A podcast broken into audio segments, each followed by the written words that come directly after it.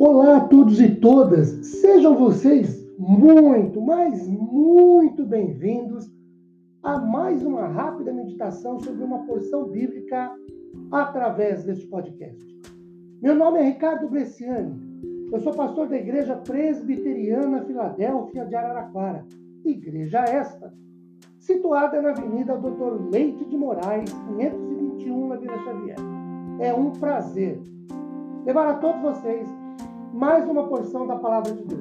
Hoje, a partir de Mateus, capítulo de número 5, o verso de número 9, que diz assim: Bem-aventurados os pacificadores, porque eles serão chamados filhos de Deus. Queridos, um pacificador é aquele que pode se chamar de agente da paz ou de porta-voz da paz, ou ainda de um promotor da paz. Contudo, a ideia bíblica do pacificador não é a ideia de pessoas dotadas de natureza pacífica, nem os que aceitam a paz sem protesto, ou ainda os que proferem a paz ao desacordo, nem também paz na alma, paz com Deus, nem os que amam a paz. A ideia bíblica de paz é dos que procuram estabelecer a harmonia entre os inimigos.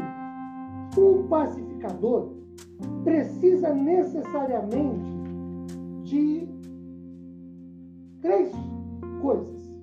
Primeiro, ter paz para depois promovê-lo. Pensar no seguinte: como levarei algo que não tenho? Com que autoridade posso falar sobre algo ou falar de algo que não possuo, que não desfruto? Então, para falar da paz, eu preciso ter paz em mim, comigo mesmo. Segundo, um pacificador precisa ver a paz como seu ideal de vida. Queridos, a paz deve ser um objeto final a ser alcançado. Deve-se empregar esforços pessoais em abrir mão, renunciar, calar-se, retroceder, aguardar, como ações, como atitudes, como posturas, como comportamentos para chegar à paz e promovê-la. Ela tem que ser ideal de vida. Caso contrário, eu jamais conseguirei promover a paz. Terceiro, um pacificador. Ele precisa viver a paz para depois influenciá-la aos outros. Como posso levar alguém a desfrutar de algo que eu mesmo não tenho, não sei o que é, não sei como é, não sei vivenciar porque eu não vivo. Não posso pedir aos outros que procurem o que eu mesmo nunca vivi. O texto, por exemplo, de Mateus capítulo 5, versículos 44 e 45, serão chamados filhos de Deus. À luz desse texto, são estes os que buscam a paz, amando, orando, não desejando mal aos seus inimigos.